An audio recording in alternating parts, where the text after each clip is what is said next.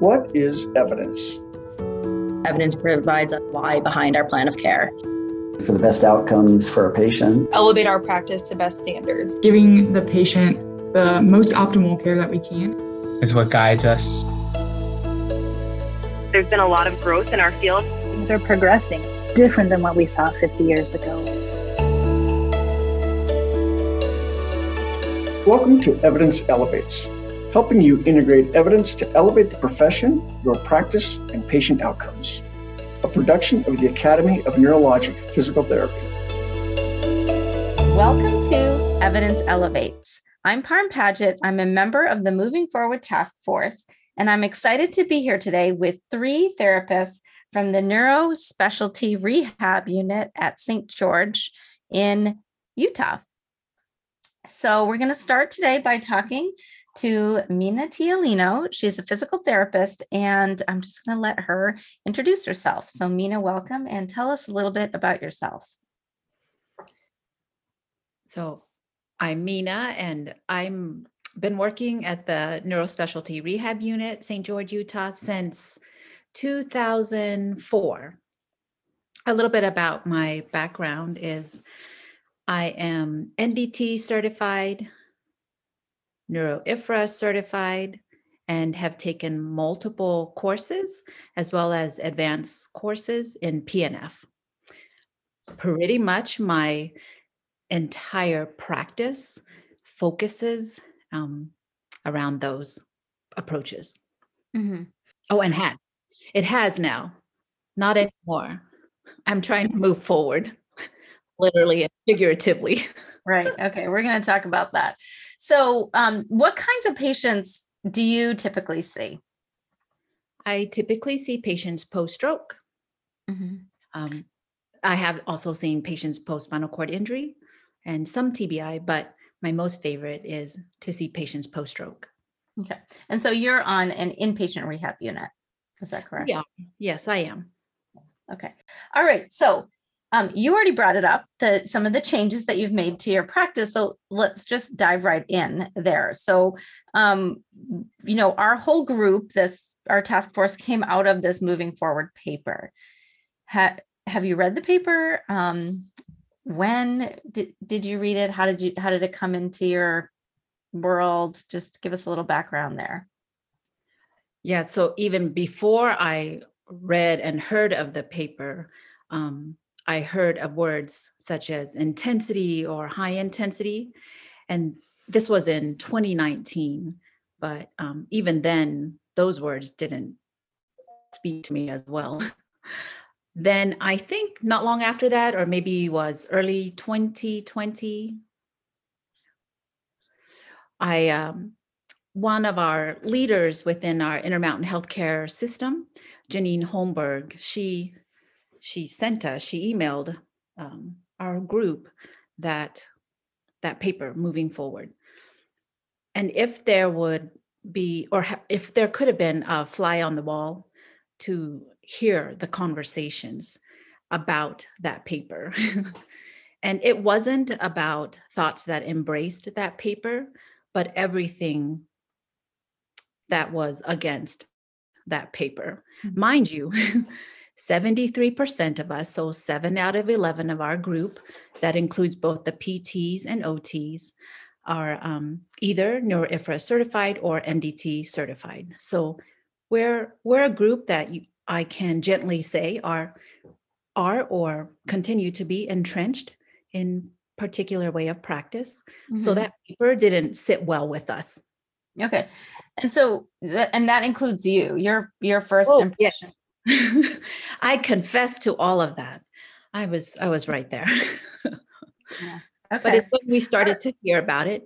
But the interesting thing is, as you start to hear and you read something and you have conversations and we're pushing certain thoughts that we believe in so strongly, um, you start to begin questioning what you're saying to yourself and mm-hmm. what you're hearing in the conversation so it that paper while we um while we did not embrace it readily it also started conversations that um, has led us to where we are.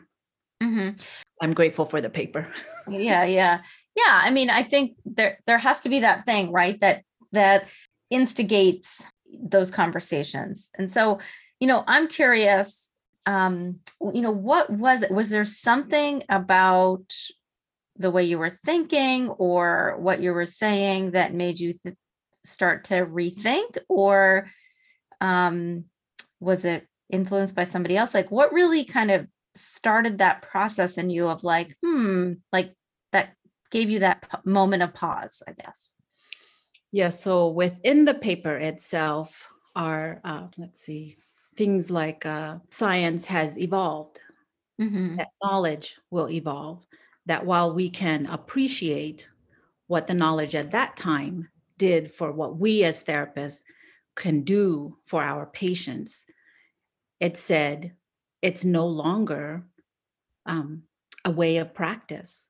It said, let's let's embrace that there is and that and and and it's exciting to know that knowledge has evolved thank god i was thinking about this the other day you remember well there were old phones uh, cell Mhm. phones they look like bricks right i was thinking to myself now these days we have these really cool looking phones because something has evolved mm-hmm. in the healthcare profession, we ought to evolve. Thank God. Our work would be boring. right So that started that. And then um, later that year, in October 2020, um, Intermountain Healthcare uh, put up a uh, it's a stroke conference that they do once a year in October, and the keynote speaker was uh, Dr. George Hornby mm-hmm. and I think the talk was the removing kid gloves. Mm-hmm. And then there goes again a talk that challenged as well as resonated with us. Can something like that happen at the same time? Something that challenges and resonates with you? Mm-hmm. don't know. But it kept us thinking about it. yeah That's what that's what that talk did. Yeah. Well, you know, it's interesting because, you know, I wonder if we started to rethink something or um, think again or open our mind and there's a little bit of uneasiness. So then I can see where a talk or a new idea could challenge your thinking, but also resonate because now all of a sudden you're like, oh, wait a minute, that is making sense. And I, and might help you to embrace change or give you direction i guess in that change and it and it sounds like maybe that's what this removing the kid gloves talk did Yeah, I also think, you know, humans we we need to be validated. and uh, what he said in the talk it it it it it felt like a it undervalued everything that I as a therapist had had had done for my patients. But it was not the complete way of thinking about it. You know, it was an initial feeling. Um, and then when you start to think again, well, why are we doing this, you know, as therapists? And it really is so powerful to think about the very people we serve, our patients. Mhm. It is, it is in that that we can find um, joy, honestly, Mhm. to be uncomfortable and to push ourselves because when we can do that because i have been uncomfortable by the way since 2020 yes we've been you know to to not only change practice but to learn new knowledge embrace new knowledge and then at the same time try to um, get rid of old ways of practice. And parm that's difficult by the way. Yes. Yeah of course. It almost becomes something about an identity. You know this is this is who we are. This is what we've been doing. This is what we believed in for so long. Notice i use the word believe. And and it drove us you know because just like you said and i think that many of us do feel that way uh, we are here for that purpose to serve our very patients that we care so much about. But we Mhm. get lost. You know, we we are humans. Yeah. Hopefully, Yeah. we can find our way back through a talk. Mhm. So I, I want to just unpack your comment there a little bit about the word believe. So I mean, when when you said it, I had a reaction, but I'm curious, like what when you and then you pulled our attention to it, but what is it about that word? I think it's a feeling, it's a faith that what I think and what I feel, what I observe all these years is making a difference with my patients, Mhm. but nothing else. Mhm. I maybe have used a outcome measure here and there to challenge myself, but I Mhm. really never had a systematic way or utilized a systematic way of checking in on myself that in fact what i'm doing is actually hard work. It's the kind of work that matters. It's the kind of work that will make a change. Mhm. but because we may be too busy in our belief and needing to validate that what we're doing and what we've done matters um, it's hard. So then we we learn otherwise and we start to use outcome measures to check ourselves Mhm. was thinking the other day um, if we so i have a little 10 year old um, daughter and i i was just thinking if i took her to the hospital or i took her to the doctor and the doctor may say to me you know what, whatever is going on but imagine if he said to me well mina we're just going to go with how i feel. I've been treating this particular problem a certain way for 30 plus years or you know since the 1900s which is what it feels like some of us have practiced since the 1900s you know then imagine i mean i as a parent would never just settle and let someone tell me you Mhm. know i've been doing this for so long i think it works it, it feels good looks good. So how do we as therapists check ourselves for the very people we need to be about and to be Right. most about Yeah. I mean, one of the things that I love about what you just said is that that challenging ourselves and and checking ourselves because we know that as humans we are not good estimators or um, evaluators of our own performance so you started to make these changes right in yourself and try things with patients it sounded like um, and i'm just curious how did that change like how did your practice start to change what kinds of things did you start to do Oh wow. Well, for for foremost, uh, we had to buy a heart rate monitor. we started to put one on the patients, and that started to tell me something about what is hard work. Mm-hmm. Uh, instead of again, I it looks like they're working hard, or they feel like they're working hard. So that was the the first thing. When you've been practicing a certain way for so long, I think some things are in, they become embedded they're just such a part of us that we may do a practice without knowing uh, so so putting on the heart rate monitor was a big thing for me because when i pushed intensity in a patient they looked a little messy they didn't look as neat um, and that was hard at first because i'm used to perfect practice that's Mhm. what I call it. I don't know if that's what it really is, but if Mhm. there is such a thing. But I, I thought for some time maybe that's how we learn a motor skill. Mhm. I may have been wrong.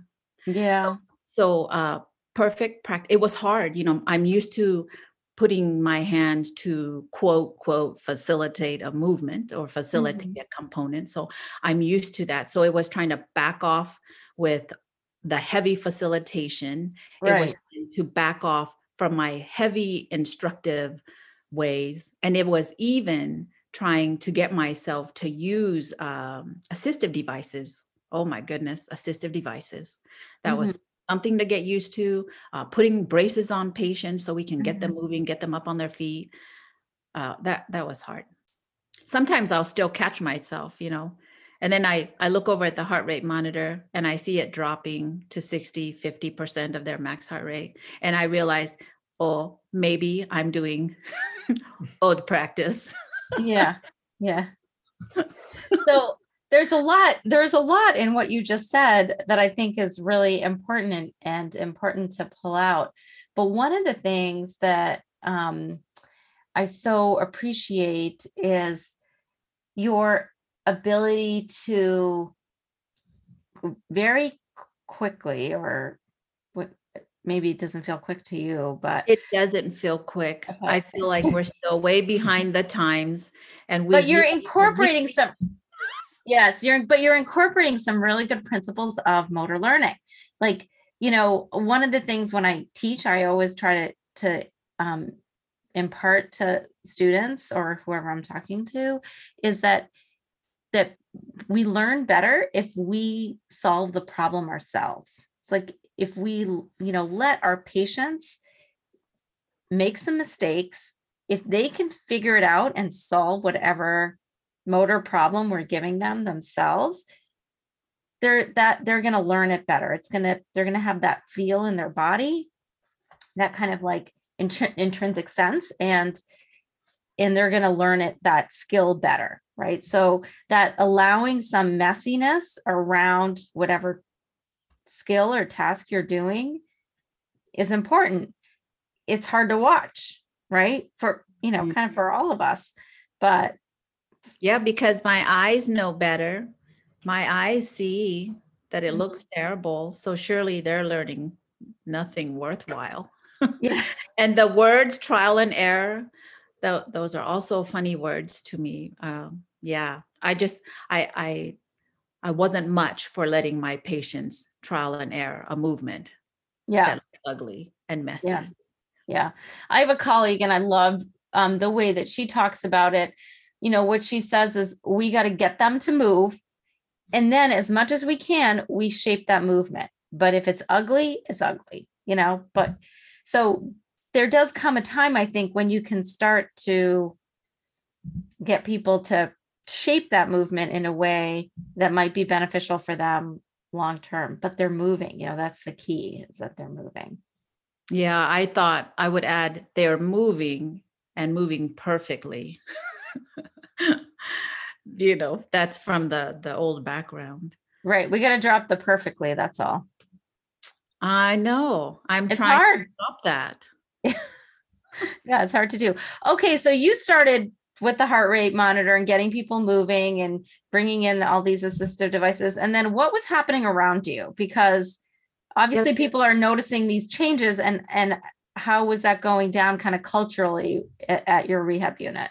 After October 2020, after Dr. Hornby's talk, then there was an email to Janine Holmberg and you know saying something to her. Um, then there was a, another talk later, a couple months with a another leader, and I and I said to them, you know, I'm I'm interested in doing something uh, in doing something with high intensity and possibly implementing something in our in our particular IRF.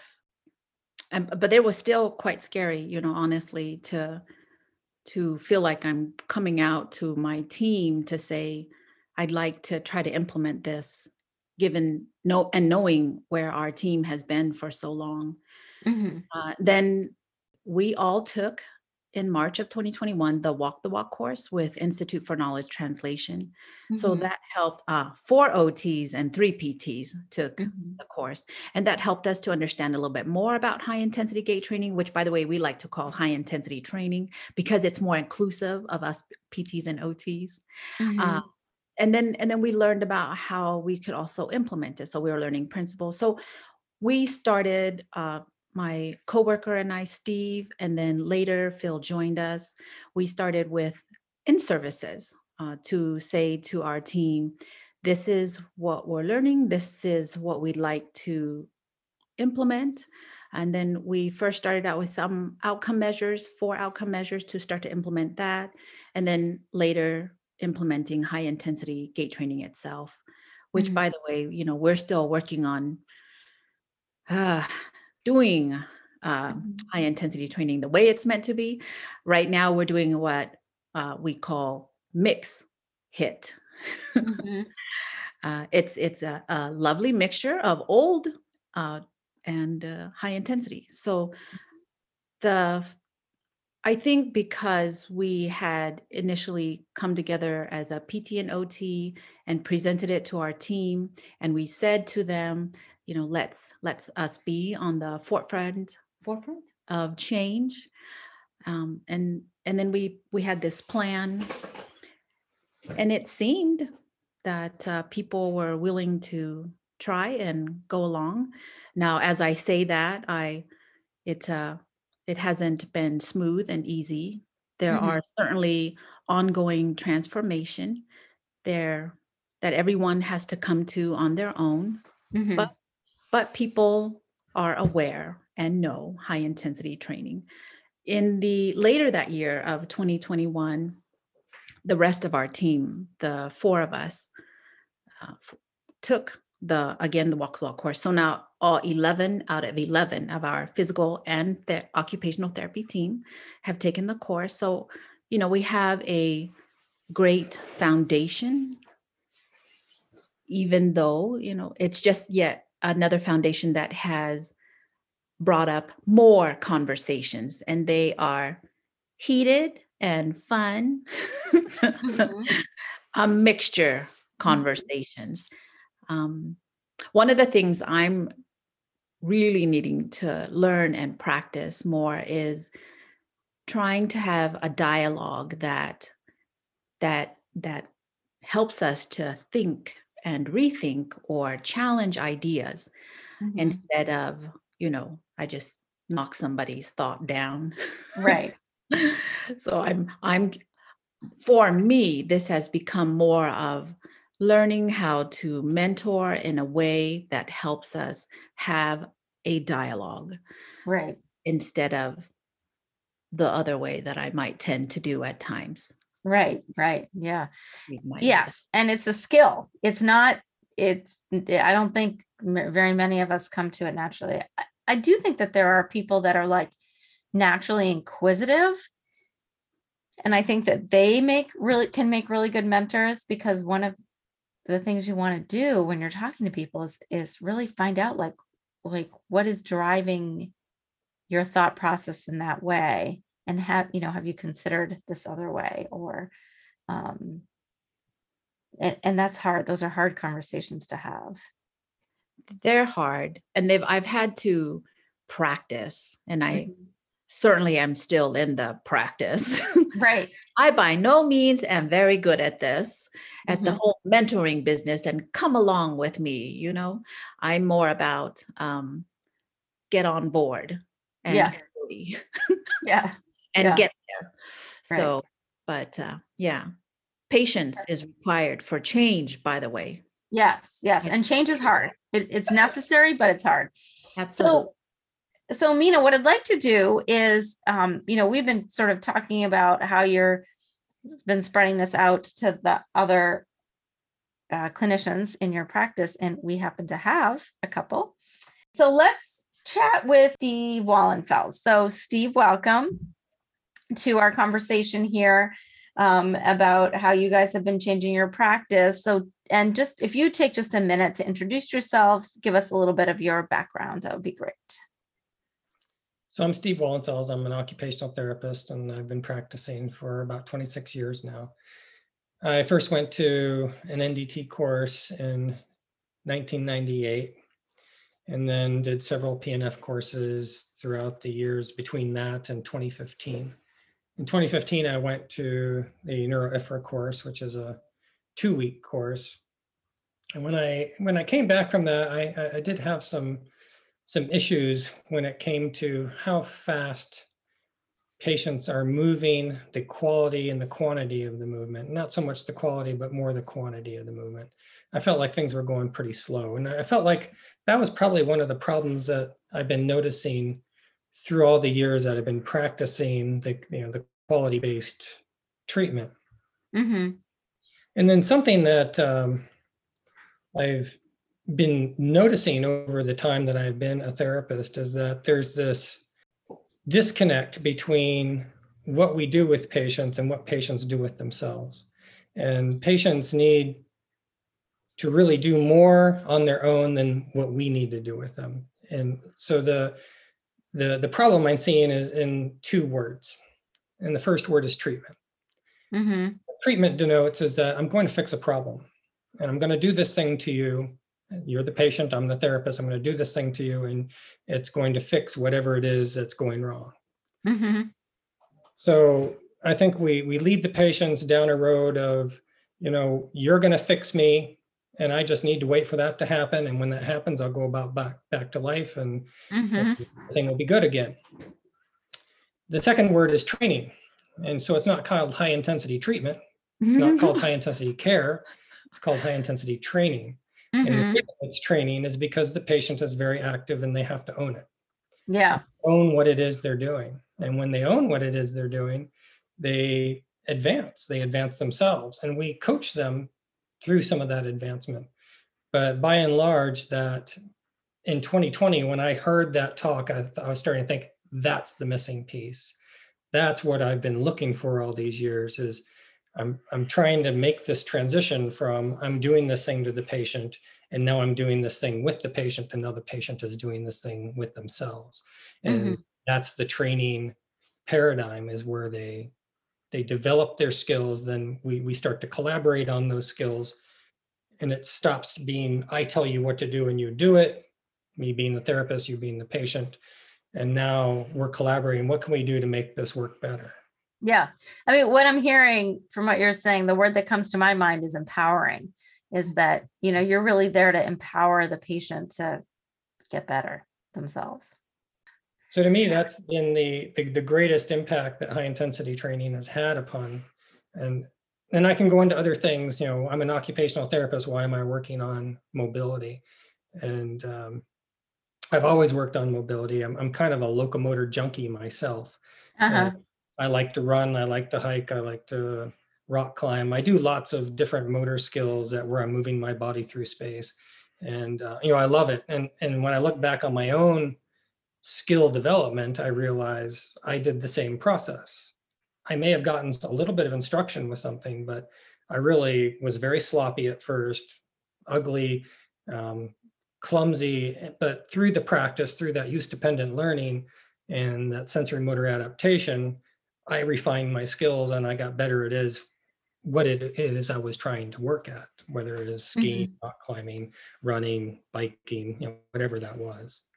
Mhm. So you know, I think that human beings develop in that kind of progression, and therapists can help with instruction, but that instruction is really limited on how much it can help. I think a lot of that that um, practice really needs to occur, and that that trial and error, that error augmentation needs to happen on the patient side, where they they go through those um, learning sequences to to to develop those skills.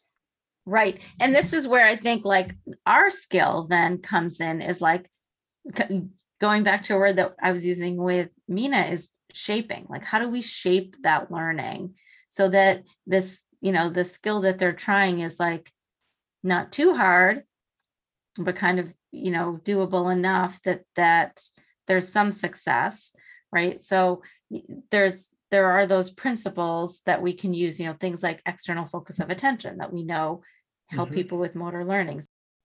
So you've sort of been along this journey with Mina, is what it sounds like. Is that fair to say? Yes. And it helps that we talk about this all the time because we live in the same home. Right. Yeah. yes, your your partner partners at work and in life. So Yes. so yeah, I'm sure that the conversations are probably happening all the time. Yeah, when you're trying to make a change, we needed to strategize. There were many, many conversations. Yeah. So you guys have been, you know, kind of in this practice, but you also have another colleague that you brought in who's um, a little bit more recent, um, maybe in practice. And so I would be curious to talk with Phil as well. So we have Phil Lamoreaux with us, also um, an OT that works with Mina and Steve. And so, Phil, I'd like to just kind of hear your story a little bit, but why don't you start by introducing yourself and tell us a little bit about your background? Yeah, thanks, Parm. Uh, I'm Phil Lamoreaux. Uh, I'm an occupational therapist. I graduated from the University of Utah in 2015. So I've only been practicing for about seven years and uh, have been in the inpatient rehab uh, setting for uh, the last five. Uh, I also um, have focused a lot on outside of, of my full-time work doing expert witness stuff in litigation cases and have focused a lot on uh, implementing and really trying to uh, develop and get better at what we call occupational profiles. Uh, but basically, it's a outline of an individual's uh, meaningful activities, and they're the things that make them who they are. So helps them with their identity. And mm-hmm. so um, I've spent a lot of my time focusing on that, and uh, and so you know in in really where I came into the picture, uh, I've always looked at both Mina and Steve as my mentors. Uh, when I first came down to St. George, you have to kind of understand St. George or the area of St. George is isolated. And mm-hmm. so you only have a certain amount of individuals that you could even use as a mentor. Mm-hmm. And so uh, I got extremely lucky to have so many individuals that were willing to be a mentor and have had a good amount of experience. Um, and when I came down here to to to St. George and started working at the inpatient rehab, um, they helped lead me uh, in a lot of different uh, interventions and helped me develop my own techniques and skills. And I had a I was really uh, kind of homegrown. I think that'd be a good way to say it. Uh, mm-hmm. homegrown uh, neuro um, type therapist, uh, where perfect practice, uh, or another way of saying it would be errorless learning. Mm-hmm. Uh, that type of an approach that made, uh, for the most part, a lot of sense to me. Mm-hmm. And I had seen it be, uh, at least from my perspective, had seen that be uh, very effective um, in certain situations. Um, but I'm sure as we'll go into, um, it's hard to really know if what I was seeing was because of what I was doing or if it was because of other things. Mm-hmm. Okay, so so for you, that errorless learning you said kind of made sense. Does it still make sense? And um, if not, then like, how did that change come about? Yeah. So one of the pieces that didn't make sense to me, like I, I said that it, it, it kind of made sense, but there was a piece that was always nagging at me, uh, I guess in the back of my mind, but because everybody I was around um, was focusing on this type of uh, errorless learning, uh, except maybe Steve was one that was kind of, he was the black sheep a little bit in some ways, um, where he was kind of off in the, uh, in, in, you know, the corner of the, the gym doing something that, you know, uh, it was requiring uh, trial and error. And um, so I would always look over and, you know, when I was comparing the people I was working with, with the people Steve was working with, uh, there was always this, this difference. The problem is, is I didn't really know what that difference was. Mm-hmm. I, I, I just could see it, mm-hmm. but I couldn't really quantify that. And so um, in terms of, you know, do I still believe in that that uh, I guess errorless learning. Um, as I have started to do outcome measures and trying to quantify what I'm doing and the things that I'm doing with the with my uh, clients or patients that I'm working with, I'm finding that um, my the errorless learning isn't giving me the same outcomes as mm-hmm. what I had been experiencing, but it's really hard to know 100% if I, you know, in comparison, because I just wasn't doing outcome measures. Right.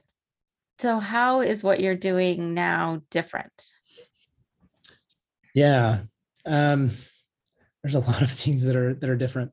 Um, just it, it's a little bit um, uh, it's important also to kind of note that uh, in occupational therapy uh, a lot of what we do as a foundational piece or a foundational uh, um, i guess setup for our our interventions is that we focus on what routines an individual is needing to uh, to start doing so that it eventually becomes a habit so that they can eventually then perform or, or uh, access the roles that they want to they, they want to be. So whether that role is a dad whether it's a, a mom uh, a, um, a physical therapist occupational therapist soccer player doesn't matter.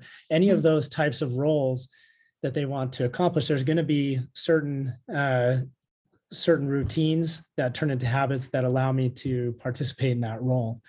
And what I was really struggling with at that, uh, especially early, early on, and uh, especially when Mina and Steve were coming out with all of this, uh, I was having a really tough time with how do I, like, what kind of routines am I actually helping this individual do? Because in real life, it's messy. Mm-hmm.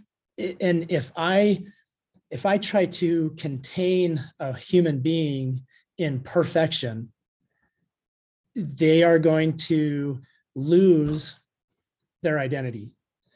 Mm. And I think that's really important to note because if I lose my identity, why am I doing this? Mm-hmm. Right. Yeah. And uh, I always saw with Steve's patients during those times, I always saw his patients more so than mine regaining their identity. Yeah. And it wasn't with a lot of talking. Steve generally isn't a man of many words, but when he speaks, it's very uh, profound. Mm-hmm. But he he would always help them regain their identities. So when I started seeing those two moving towards this outcome measures and wanting to bring this into our unit, um, I really did have a lot of pushback, from, like from myself. Mm-hmm. But as I started to implement the outcome measures, which I now do every week, uh, Mm-hmm. we have what we call Testing Tuesday. So Mhm. we we implement uh, uh, outcome measures. Right now, I'm actually uh, in the process of trying to utilize the Canadian Occupational Performance Measure. Mhm. So starting to go into that. So trying to bring in, into uh, the outcome measures um, a more of a occupational therapy approach, Mhm. so that I can actually know what my patient is doing instead of just what Mhm. I perceive. And so Yeah. really I I and again before Mina and Steve started bringing this in, you know, of course I've been taught in school that I needed to do outcome measures, but I I just didn't have the time. That's Right. that that's what it came out to be is that I didn't have the time and I didn't see the value in it. It was something that I was going to Yeah. do that was just going to then be, you know, maybe written in a note and then I wasn't going to do anything else with it. And Right. uh, we're trying to get to the point where we take what that outcome measure is and then hopefully be able to actually use that and increase and use more my clinical expertise or Mhm. clinical uh, clinical experience to um, to help them uh, improve in what we call their occupations. Yeah.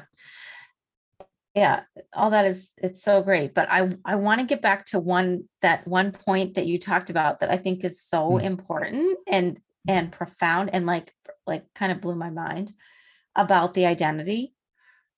Huge, right? Like uh, like as you were talking about that, I can see those patients. You can see them in your mind's eye, right? Of like this when you're control trying to control the movement so much you're you know and it's so hard for them to do this sort of perfect practice or errorless training or um, that they can't they can't do it right and you're not giving them access to their own power you know their own ability.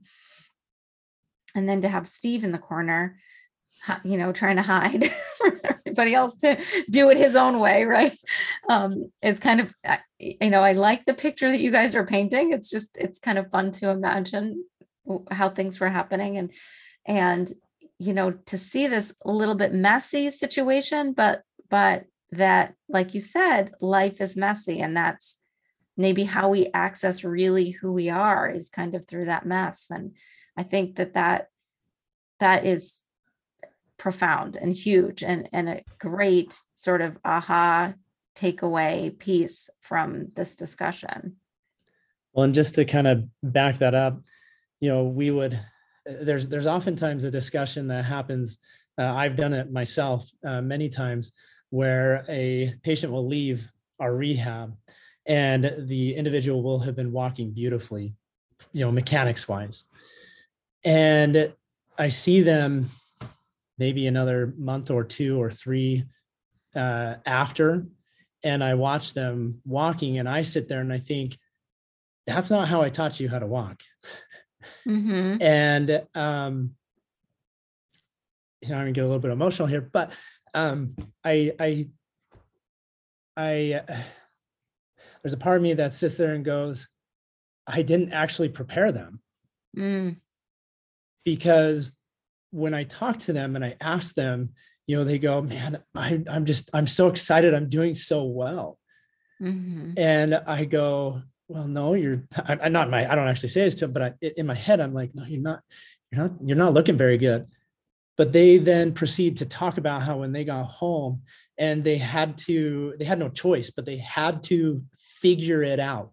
Right. And they're so proud of themselves that they were able to get walking and get to the toilet and they were able to get into the shower and they Mhm. were able to, you know, then put their own sock on. And I, I, I, there's this part of me that like hurts for some of the patients that I've worked with in the past because I feel like, I feel like I was so heavily focused on this errorless learning that when they went home, it's almost like I said, okay, we're going to learn how to swim where you can touch. And we're only going to swim where you can touch. And then as soon as you leave, you're just going to go jump in the deep end Mhm. and nobody's going to be there to help you.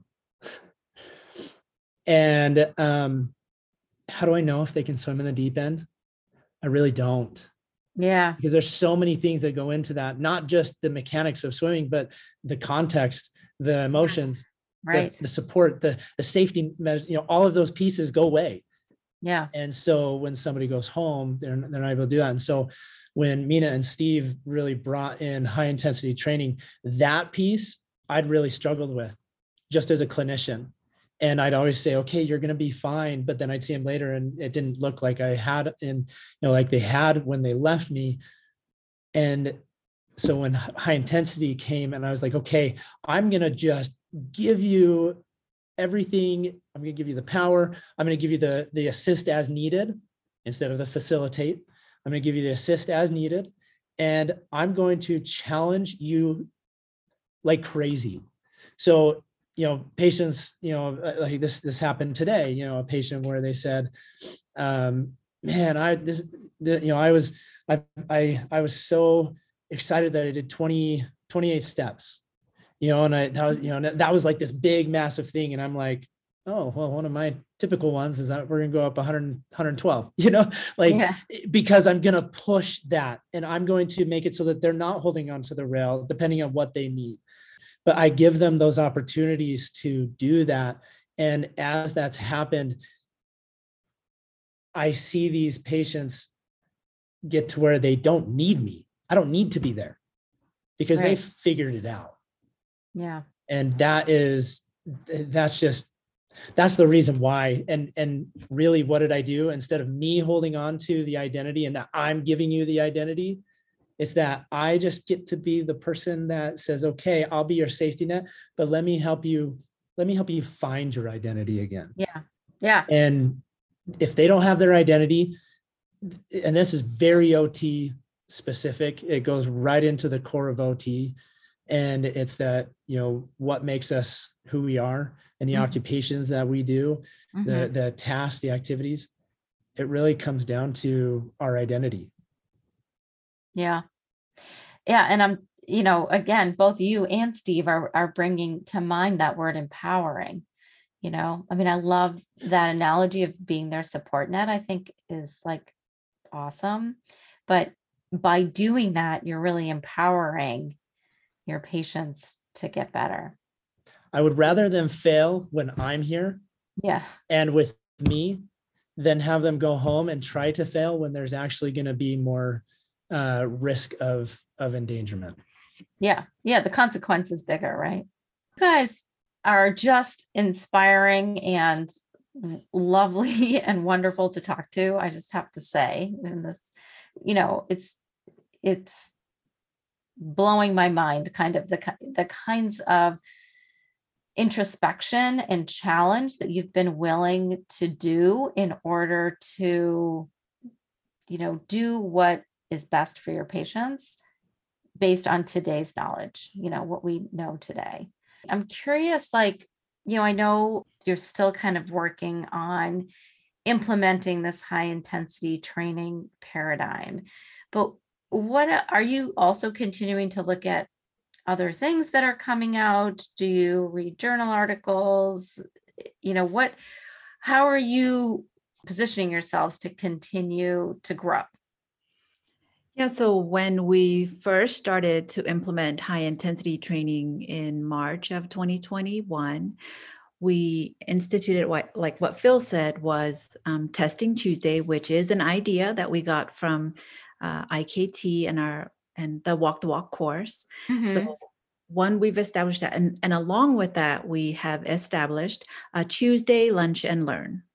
Mhm. So, so initially, our Tuesday lunch and learns were every Tuesday because we needed to talk about and the outcome measures. We needed to learn about them, standardize them.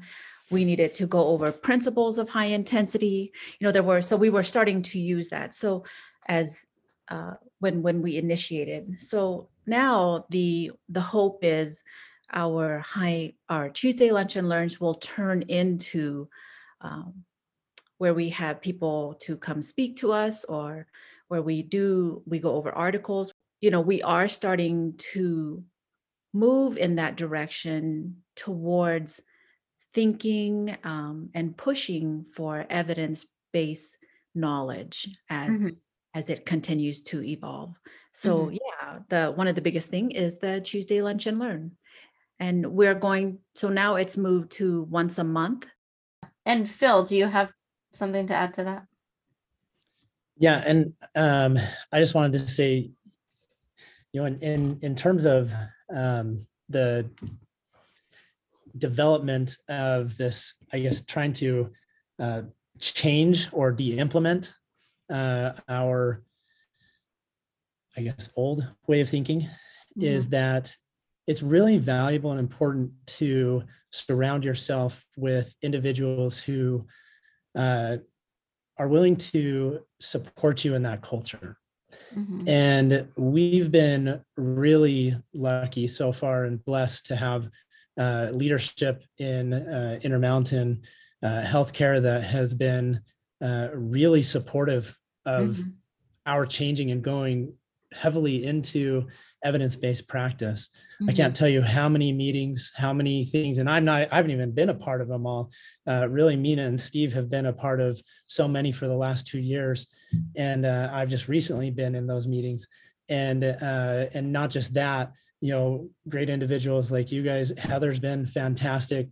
Um, you know, like there's so many people that have been a part of that that are so, I think, eager and willing to support individuals wanting to uh, utilize evidence-based practice Mhm. and implement it. Um, and they have so many good resources and so much good, so so much knowledge that uh, we just keep trying to surround ourselves with as many of these people as we can, so that we can uh, really grow from their strength while we're trying to uh, develop our own that can just live on its own. Yeah, yeah, I think that having that support of, you know, administrators is huge. It makes a big difference just in terms of having the time and the bandwidth to do some of this stuff.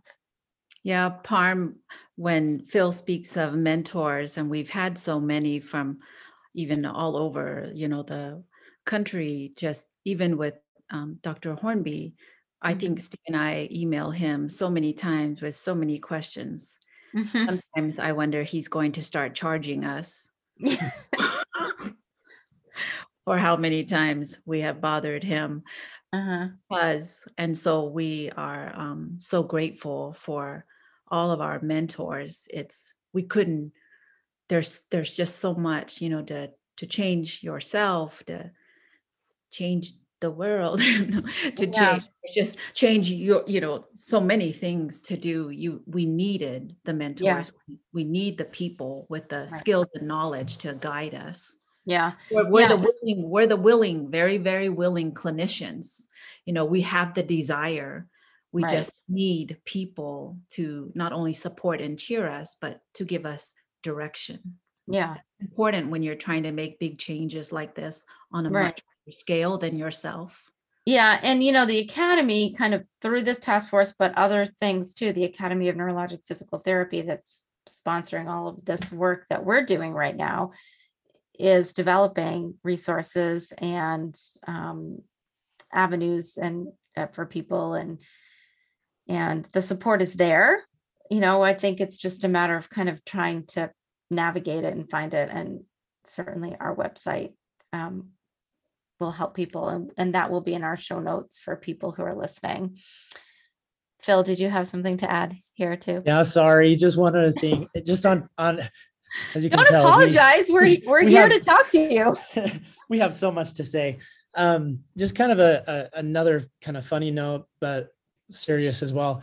Um, so it's important to to realize and remember that whenever you're trying to uh, implement something that is is so uh, close to your own identity or to change Mm. something that is so close to your own identity uh, like it was for us that uh, it becomes it can become emotional and Mhm. personal very quickly Yeah. um, and the example really is and mina and i have many of these examples because mina and steve were about a year ahead of me so Mhm. they had already started this process had already had time to to process it and and come to these conclusions. And i was like wait hold on. I really like this. This is really cool and i want to be a part of this but i don't know. I don't know how and i need uh, how many times mina have i had to tell you i need you to just be a mentor. That's all i need you to do. So don't don't don't get you know just keep having faith in me because i would not understand what she was telling me i know there's been many times where in mina's mind she's like are we even on the same page? Like does this kid even like is he even in the same ballpark as me? And uh you know and, and they laugh but it's, it's because we've had these conversations. So i think it's important that if you are the one that is leading the implementation in a unit you have to have patience in allowing the person the same thing that high intensity teaches allowing that person to struggle and make the mistake.